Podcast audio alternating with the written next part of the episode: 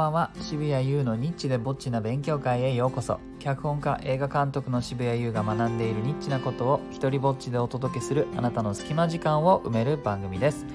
前回の放送よりフォロワーさん10人増えて、現在755人です。いつもありがとうございます。今日はですね、スタイフのレター機能についてちょっといろいろ調べたので、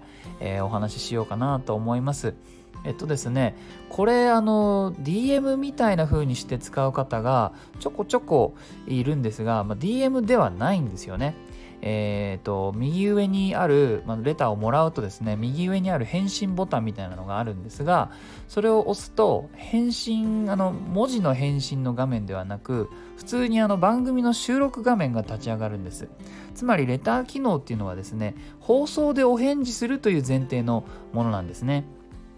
なんとなく Twitter とか Instagram といった他の有名 SNS にあるようなDM にちょっと位置づけが似てるせいで DM っぽく使っちゃう人がいるみたいなんですけど、例えばね、僕が他の人の放送を聞いていいねを押したりするとね、それに対してレターをくれる人がいます。ところがですね、レターってこれ基本的に匿名なんですね。なので名前を書かない限りは配信者は誰からレターが来てるかっていうのはこれ分からない。あえてそういう風な仕組みになってるんです。なのでいいねありがとうございますとかたまに来るんですよ。それからフォローありがとうございますとか、だけども誰だろうってなります。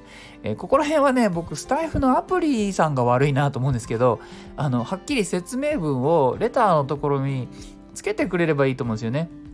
これ匿名で届きますよと、DM じゃないですよみたいなのがなんかどっかにあればいいんだろうと思うんですけど、それがないせいでみんなそういう風に使っちゃう。ただこの匿名なのがおそらくレター機能の多分一番いいところだと思うんですよ。わからないってことは、同じリスナーさんがね、何度レターを送っても名乗らない限りは配信者には同じ人だっていうふうにはわからないわけです。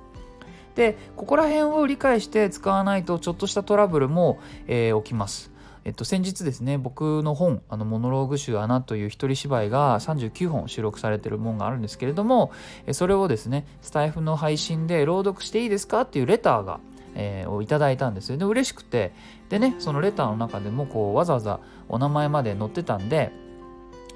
じゃあこれはもう名前を番組内で読み上げてほしいんだと思ってお返事を収録したわけです。そしたら別のレターが届きまして、番組で名前を読み上げられるとは思わなかったと、恥ずかしいのでやめてほしいっていうレターが来たわけですね。頑張ったのにちょっと嫌がられるという残念な展開になってしまって、しょうがないから放送削除したんですけど、デフォルトで匿名のものでね、わざわざ名乗るっていうのは、それは読んでほしいという意思表示になってしまうと思います。検索する人がいて、その人のチャンネルのねフォロワーさんが増えるかもしれないとすら思ったから、わざわざこっちは読むわけですよね。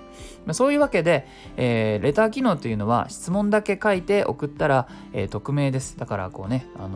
か映画とか脚本のねことについて細かいこういうのが知りたいですとか、よかったら送ってください。週に1回ぐらいはなんか取り上げて、そういうの返事していったら楽しいかななんて思っています。クリエイティブなことでね、食べていくための仕組み作りに関しても勉強しています。遡るとクラファンの話とか、一つの台本でね、いくつもの展開を作る方法とか、そんなようなお話もしています。なので何かしらお答えできるかもしれません。いいなと思ったらハートマークをタップしてください。Twitter もやってるので、よかったらそちらもフォローしてください。日本で唯一の一人芝居コレクションモノローグ集穴は Amazon で好評発売中です。では、渋谷優でした。